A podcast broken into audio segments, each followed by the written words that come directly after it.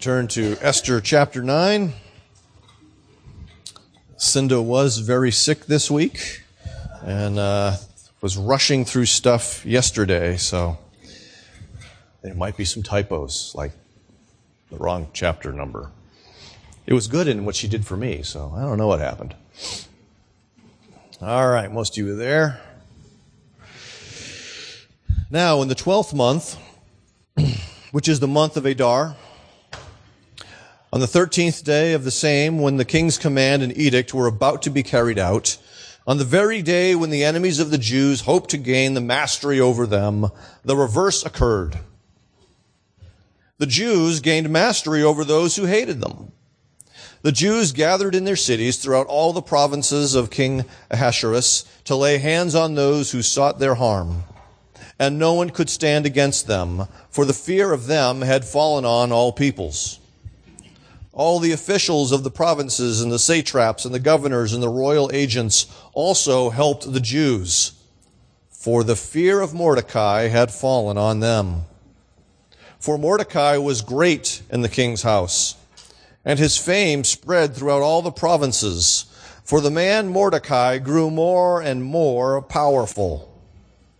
The Jews struck all their enemies with the sword, killing and destroying them and did as they pleased to those who hated them. In Susa, the citadel itself, the Jews killed and destroyed 500 men, and also killed Parshandatha and Dalphon and Aspatha uh, and Poratha and Adalia and Aridatha and Parmashtra and Arisai and Aridai and Zayathatha. Sorry, Zathra. Get me too. The ten sons of Haman, the son of Hammedatha, the enemy of the Jews. But they laid not hand on the plunder. That very day, the number of those killed in Susa the citadel was reported to the king. And the king said to Queen Esther, In Susa the citadel, the Jews have killed and destroyed 500 men and also the ten sons of Haman. What then have they done in the rest of the king's provinces? Now, what is your wish? It shall be granted you. And what further is your request? It shall be fulfilled. And Esther said, If it please the king, let the Jews who are in Susa be allowed tomorrow also to do according to this day's edict. And let the ten sons of Haman be hanged on the gallows. So the king commanded this to be done. A decree was issued in Susa, and the ten sons of Haman were hanged. The Jews who were in Susa gathered also on the fourteenth day of the month of Adar, and they killed three hundred men in Susa, but they laid no hands on the plunder. And now the rest of the Jews who were in the king's provinces also gathered to defend their lives and got relief from their enemies and killed 75,000 of those who hated them. But they laid no hands on the plunder. This was on the 13th day of the month of Adar, and on the 14th day they rested and made that day, uh, made that a day of feasting and gladness. But the Jews who were in Susa gathered on the 13th day and on the 14th day and rested on the fifteenth day, making that a day of feasting and gladness. Therefore, the Jews of the villages who live in the rural towns hold the fourteenth day of the month of Adar as a day for gladness and feasting, as a holiday, and as a day in which they send gifts of food to one another.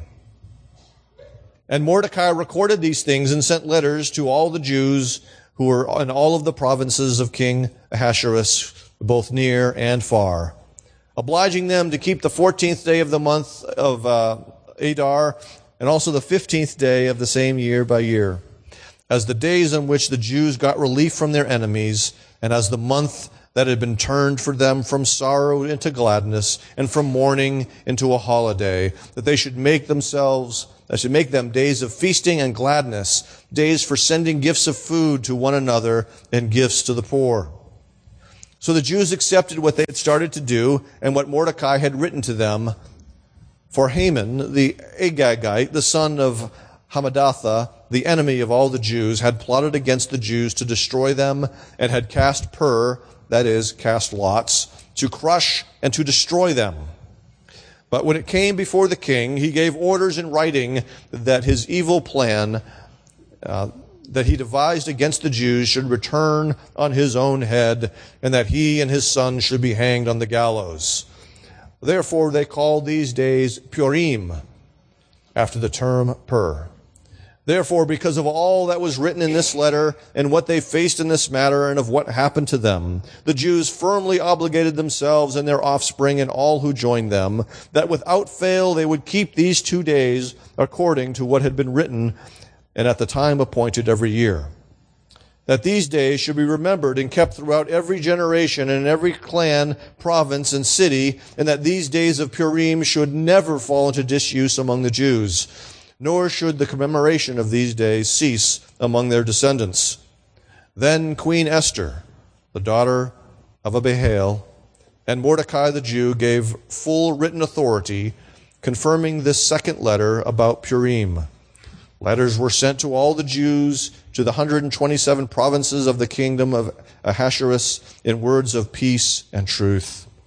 That these days of Purim should be the, observed at their appointed seasons as Mordecai the Jew and Queen Esther obligated them and as they had obligated themselves and their offspring with regard to the feasts and lamenting. The command of Queen Esther confirmed these practices of Purim and it was recorded in writing. May God bless the reading of His Word. I'm not sure who made these verses so long. It's sort of deceptive in terms of the number of verses being compared to how long this chapter is. So let's pray. Father, we thank you. I thank you for these people in this congregation. I ask that you would reveal the supremacy and sufficiency of Christ to all of us this morning. Father, we need to be filled with the knowledge of your will. We need wisdom and understanding from the Spirit as we look at this passage. Use it to teach us to walk in a manner worthy of you, that pleases you and bears fruit. And we ask this in the name of Jesus, your beloved Son, the Savior of sinners. Amen. It didn't look good. The odds were against them. It seemed like all of people's fears, or some people's fears, would be realized. I speak not of the election. I speak of Cub fans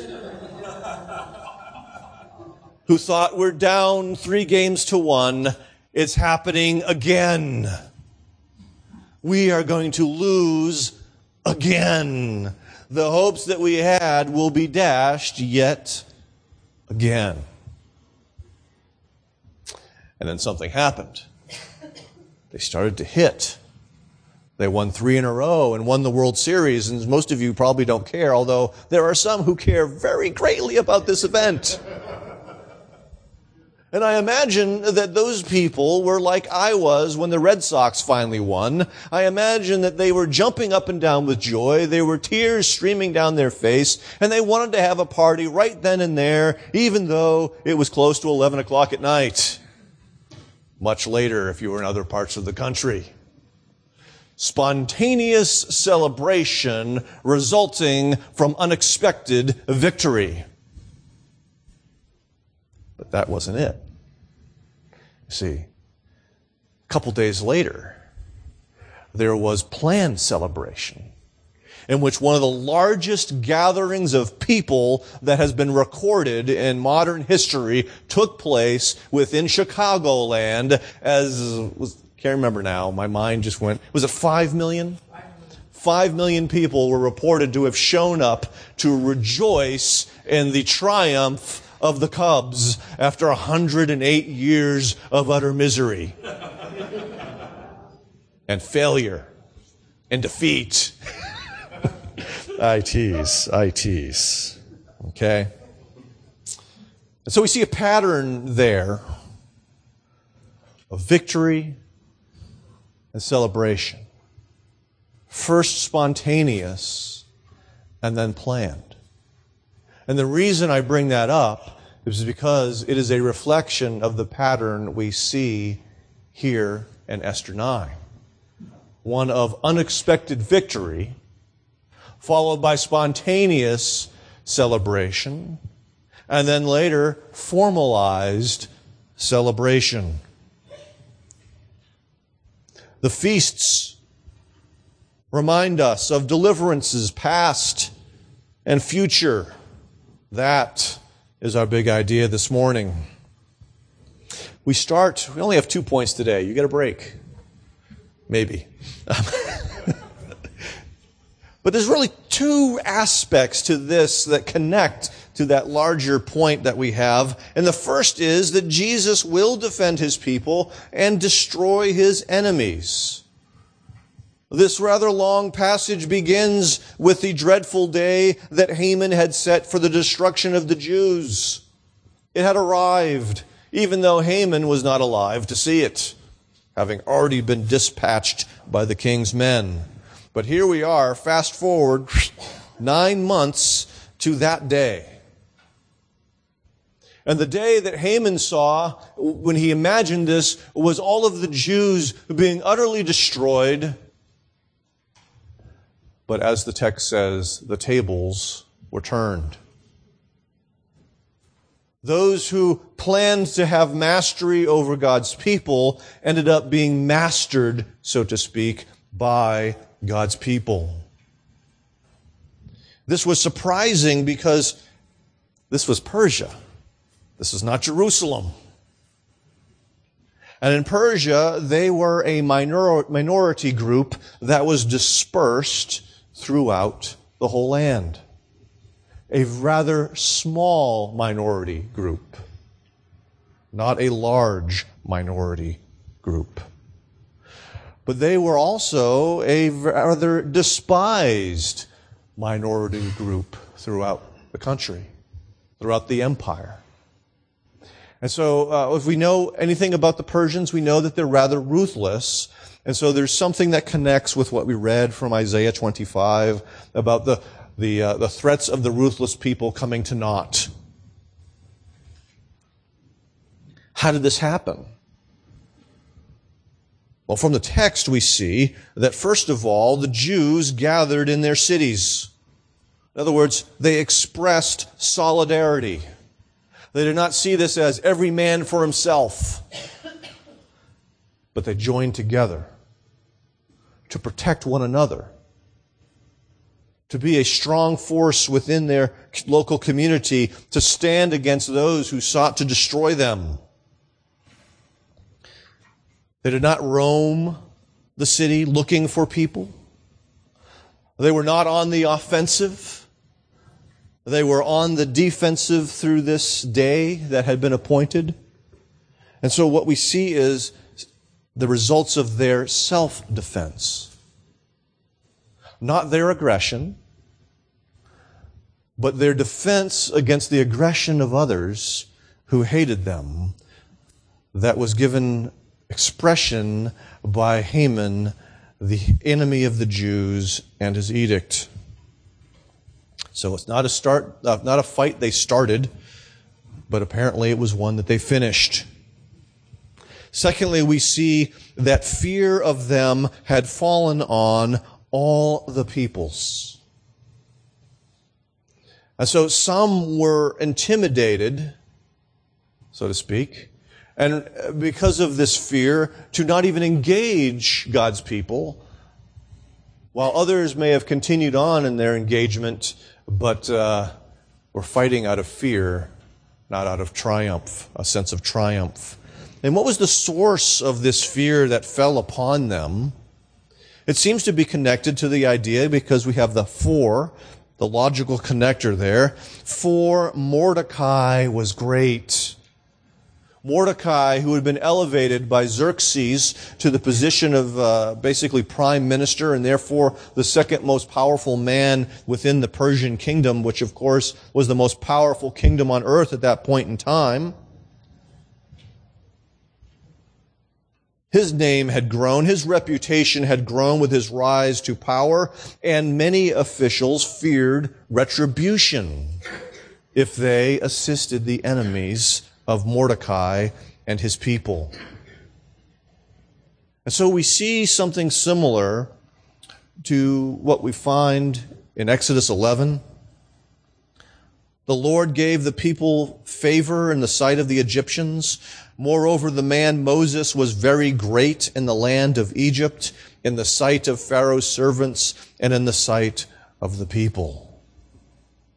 We see it even earlier in the life of Joseph who went from being a man who was in prison, falsely accused, to now being elevated to the position of second most powerful in Egypt, and people feared him. His name was made great. His reputation was enhanced. And all of these are actually reflections or in fulfillments of the great promise that God gave to Abraham that I will make your name great.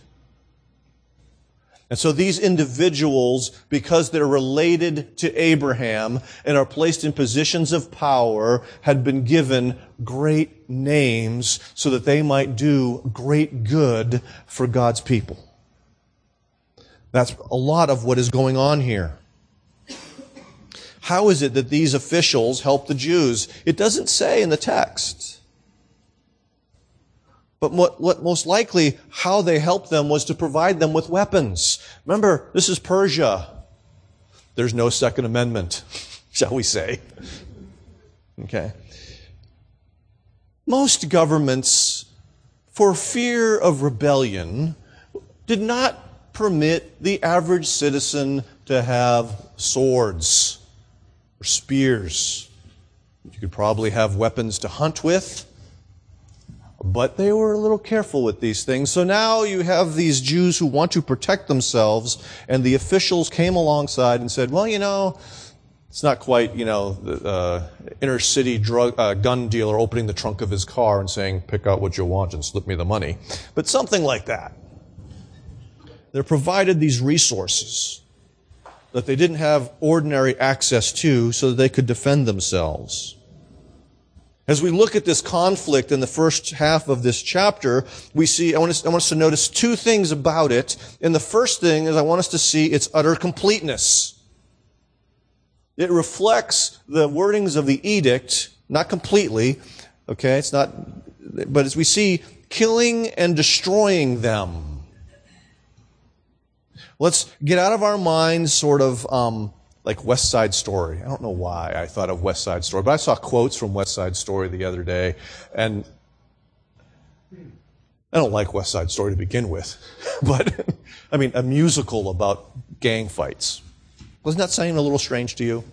But uh, yeah, this is not like a gang fight where you get some bruises and maybe you get a couple of little cuts and you go home and everything is all right. Uh, this is more Braveheart happened to be on last night, so I watched a battle. This is fight to the death, blood and destruction. Those people were coming for them, and they were not simply going to repulse them, they needed to eliminate them. Because the enemy wouldn't stop. This is similar to a community standing up against the forces of ISIS when they show up to town. But they've been armed and they're ready. And while they may not be trained, trained soldiers, they defend the people they love to the death. And that's what we see here. It's not pleasant. It's not pretty.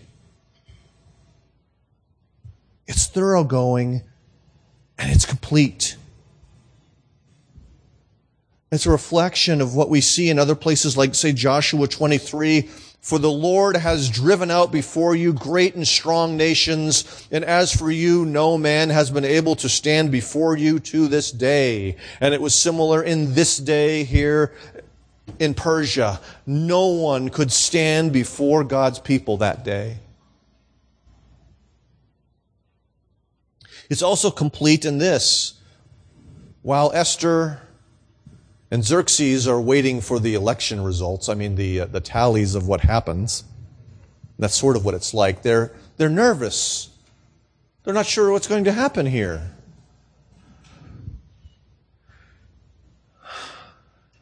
The first results come in for the city of Susa, and 500 of uh, the enemies of the Jews have been killed. And it's odd because Xerxes asks her, What more do you want? And this time he doesn't place a limit on it. He just says, What more do you want? And she says, Two things. Because he asked, What do you want? What's your request? A second day in Susa to finish the work that began. Because think about that. What would happen in Tucson if 500 people were killed today?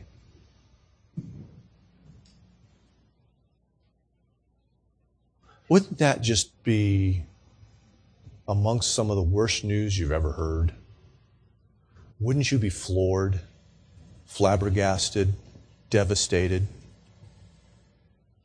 But you know that there are more who hate you. And so it's extended a day so that the work of putting God's the enemies of God's people to death would continue. The second thing she asks for, the, the ten sons of Haman have already been killed, but she says, impale them with their, their father on the pole.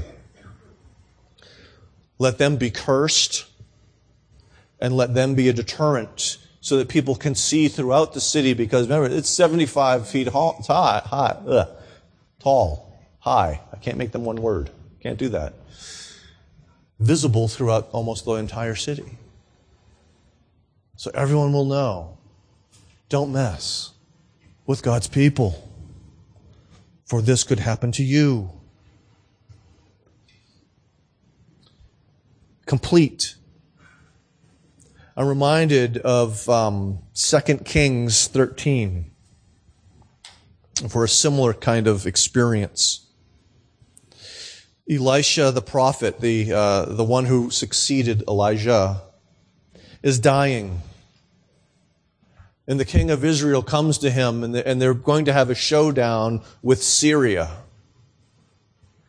And so uh, Elisha kind of consoles the king and, and you know, has him do some symbolic action by firing an arrow, and you're going to score a victory against Syria. But then he says this very, this thing that's very strange to us, and he says, take the arrows and pound them into the ground. Hit him at the ground with them. And so the king, you know, one, two, three times. And Elisha goes, oh, You should have done it five or six times.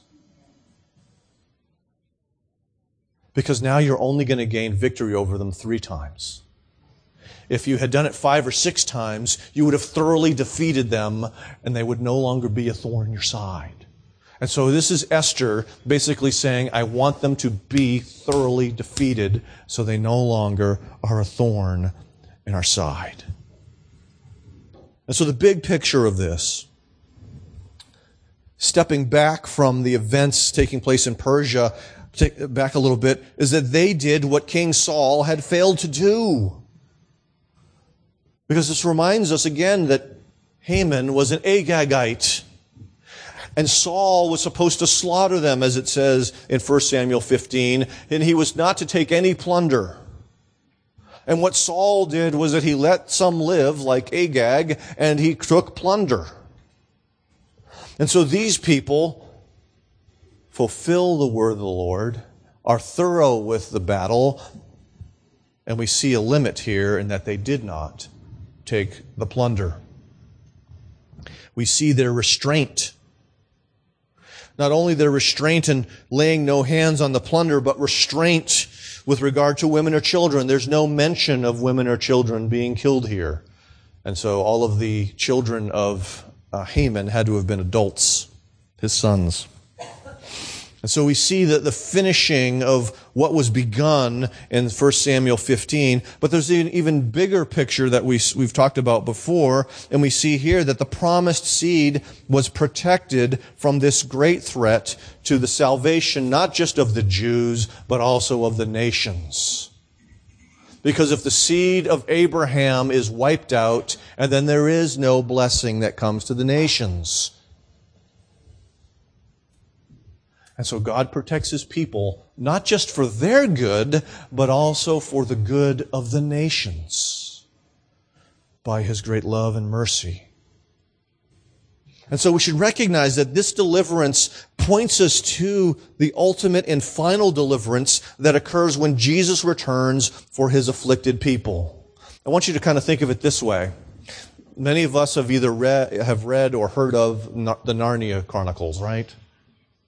Okay? What's the last book called? The Last Battle. It's called The Last Battle because there are a number of battles preceding it. And in each of those battles, the friends of Aslan triumph over their enemies because of the work of Aslan, the lion. A picture of Christ. And so it is in this life, not just the imagination of C.S. Lewis. Uh, there are many battles between God's enemies and God's people, and God continues to preserve his people, but it's all going to come at, to a head on the great final day. And for those of you who are in community group, if you're in Second Thessalonians, you see this in chapters 1 and 2 in particular. For instance, chapter 1, since indeed God considers it just to repay with affliction those who afflict you. so he recognized, Paul recognizes that the Thessalonian church, just like Paul himself, was persecuted and was afflicted, and he's saying God is just and God will afflict those who afflict you. And he continues, and to grant relief to you that are afflicted as well as to us. When is this going to happen? When the Lord Jesus is revealed from heaven with his mighty angels in flaming fire, inflicting vengeance on those who do not know God and on those who do not obey the gospel of our Lord Jesus Christ. And so part of what Paul is clear about is similar to what Esther is clear about. The people who were killed were those who hated the Jews. The people who were killed were those who tried to kill the Jews. And here in Thessalonians, the vengeance is upon those who do not know God and who do not obey the gospel. We see in second, in chapter two of second Thessalonians as well in verse eight, and when the lawless one will be revealed, whom the Lord Jesus will kill with the breath of his mouth and bring to nothing by the appearance of his coming. And so when Jesus returns, it's not just the end of human enemies, it's also going to be an end of the great enemy, Satan who will be destroyed and cast into the lake of fire with the beasts and everyone else who has stood against God and his people. And so we recognize again that the various times and places the church has been persecuted, is currently persecuted, and will be persecuted, and we wait for that day when Jesus comes to settle the scores, so to speak. But we see that Jesus does not send drones,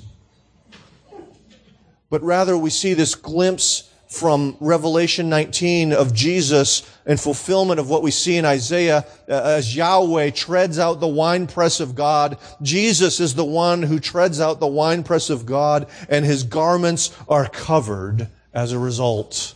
It is not a pretty picture. It's a disturbing truth but we cannot domesticate Jesus. Jesus does not bring collateral damage. There are no civilian casualties. There is no injustice in how he brings this about, but it will be fully just. And so Esther reminds us of the greater story in which Jesus defeats all of his enemies on the great last day. And that is meant to comfort us. So I said there were two points. I didn't tell you how long they were. Second point feasts point us to the wedding feast of the Lamb.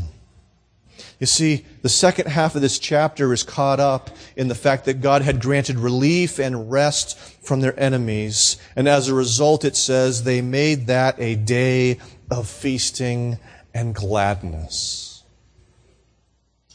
And this is not the first time God had granted relief. We see similar things in Joshua 21, first, uh, sorry, 2 Samuel 7, God granting rest from enemies on every side. And then there's times that result with feasting and rejoicing. So deliverance brings us into a time of feasting and celebration. And initially it's spontaneous, like all of those Chicago fans scattered throughout the country and indeed possibly even the world. Okay?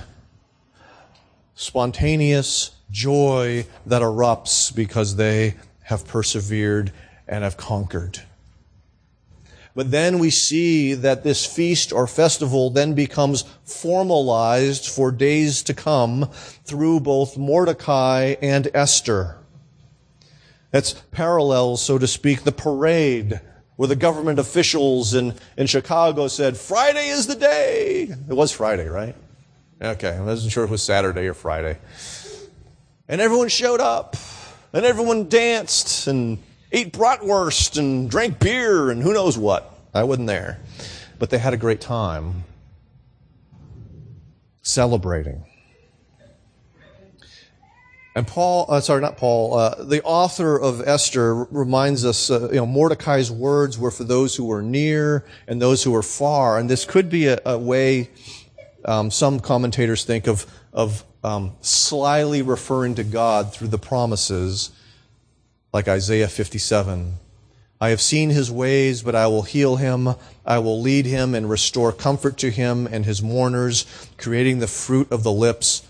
Peace, peace to the far and the near, says the Lord, and I will heal him.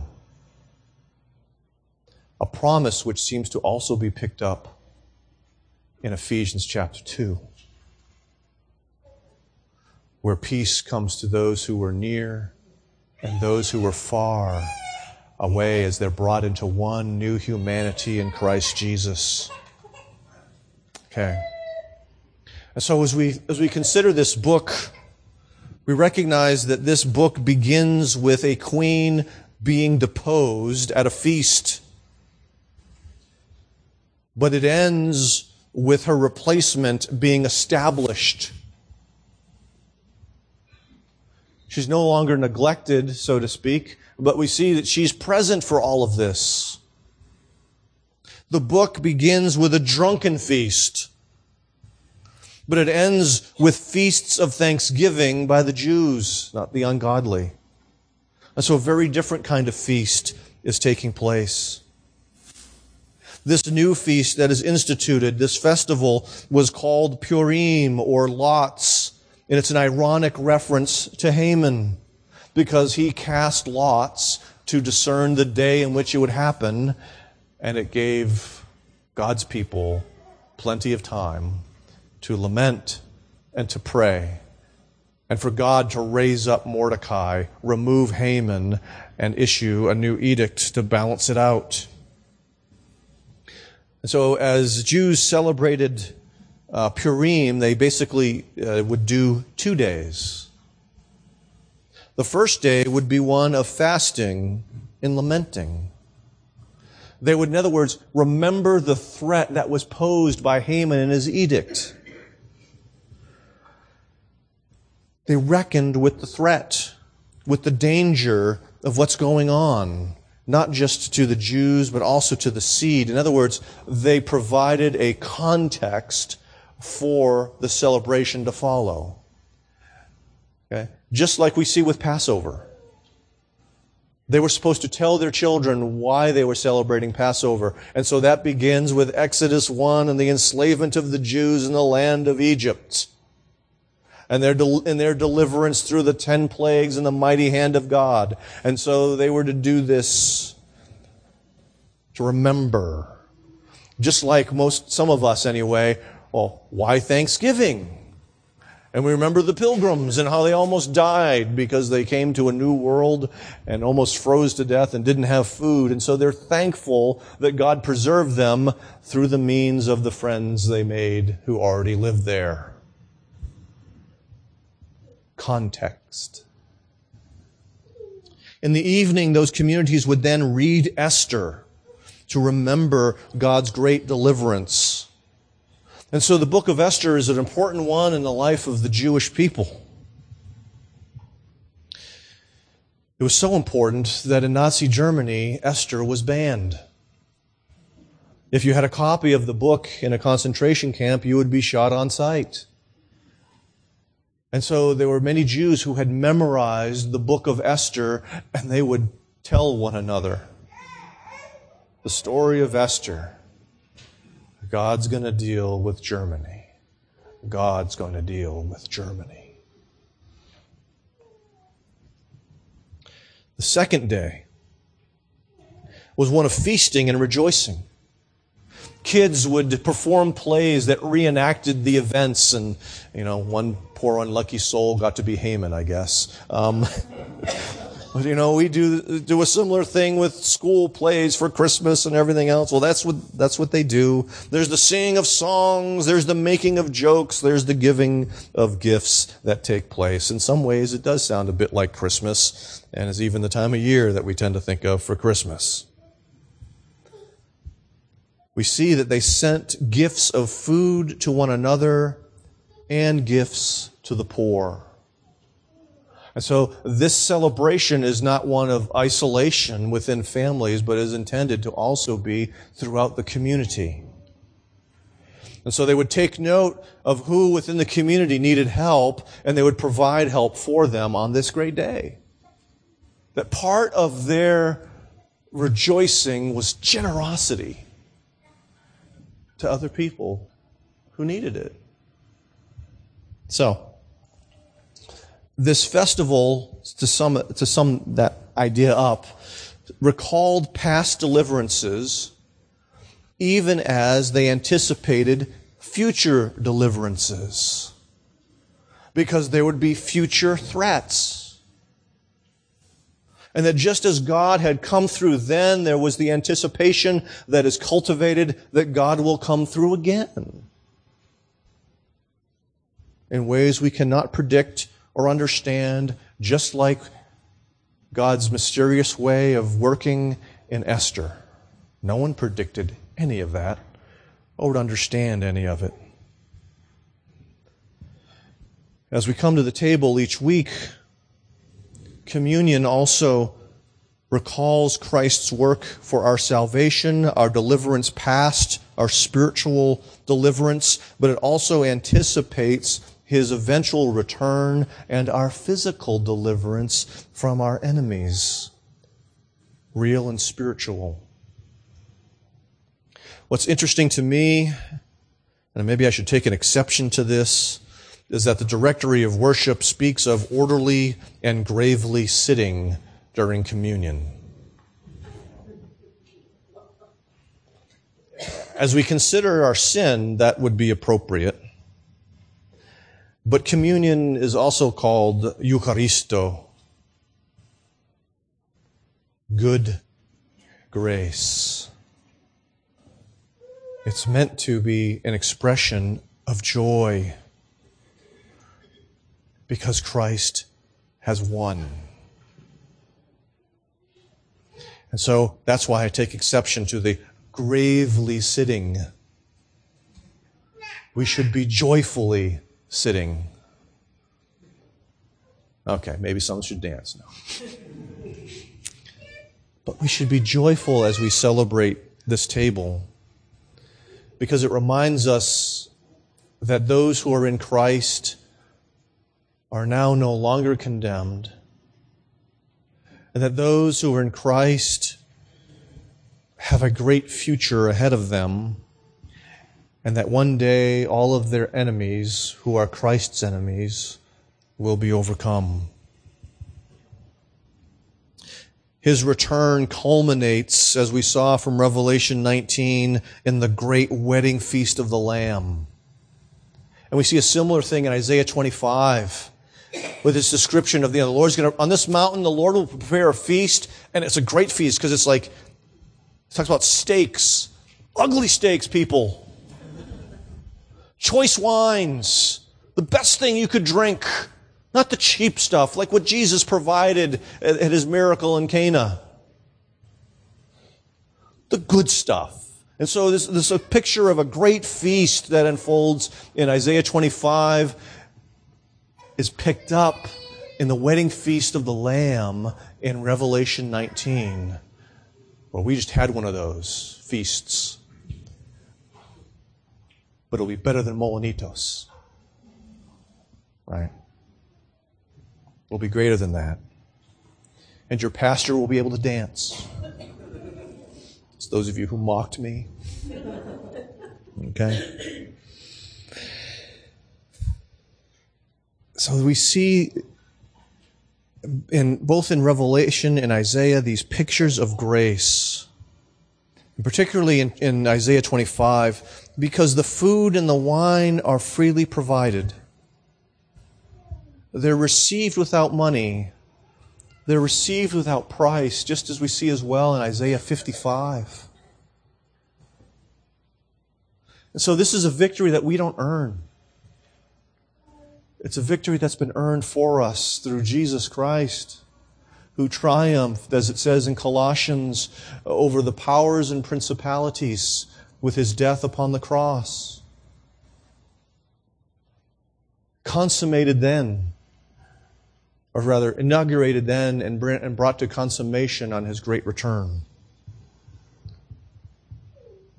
And so, brothers and sisters, the, the recent events in Chicago, a city that up until that point in recent history had been marked mostly by violence,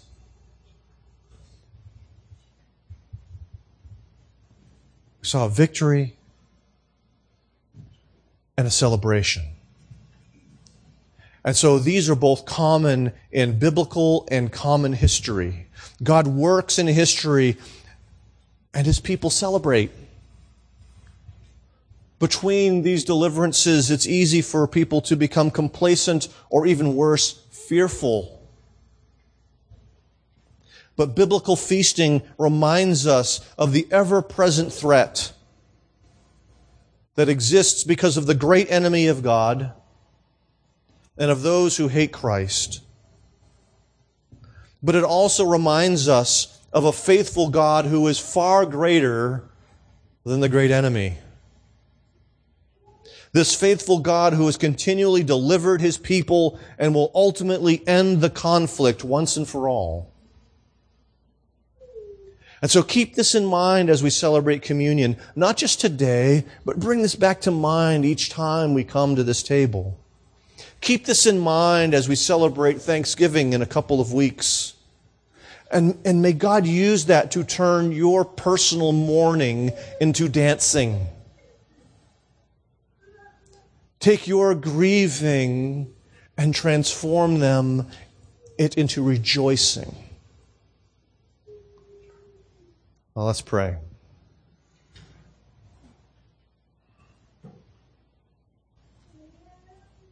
Father, we ask that you would help us to uh, not just remember the gospel, but respond to the gospel.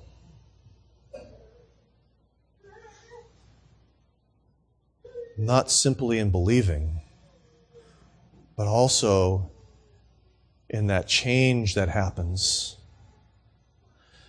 Because now we have hope. Now we have cause for rejoicing and joy. And so may there be a, uh, an appropriate biblical response when we do trust. That our sorrow will be laid down and our hopeful joy be picked up. So that we indeed can be a countercultural community in a world filled with shallow joys and great big fears. And we ask this in Jesus' name. Amen.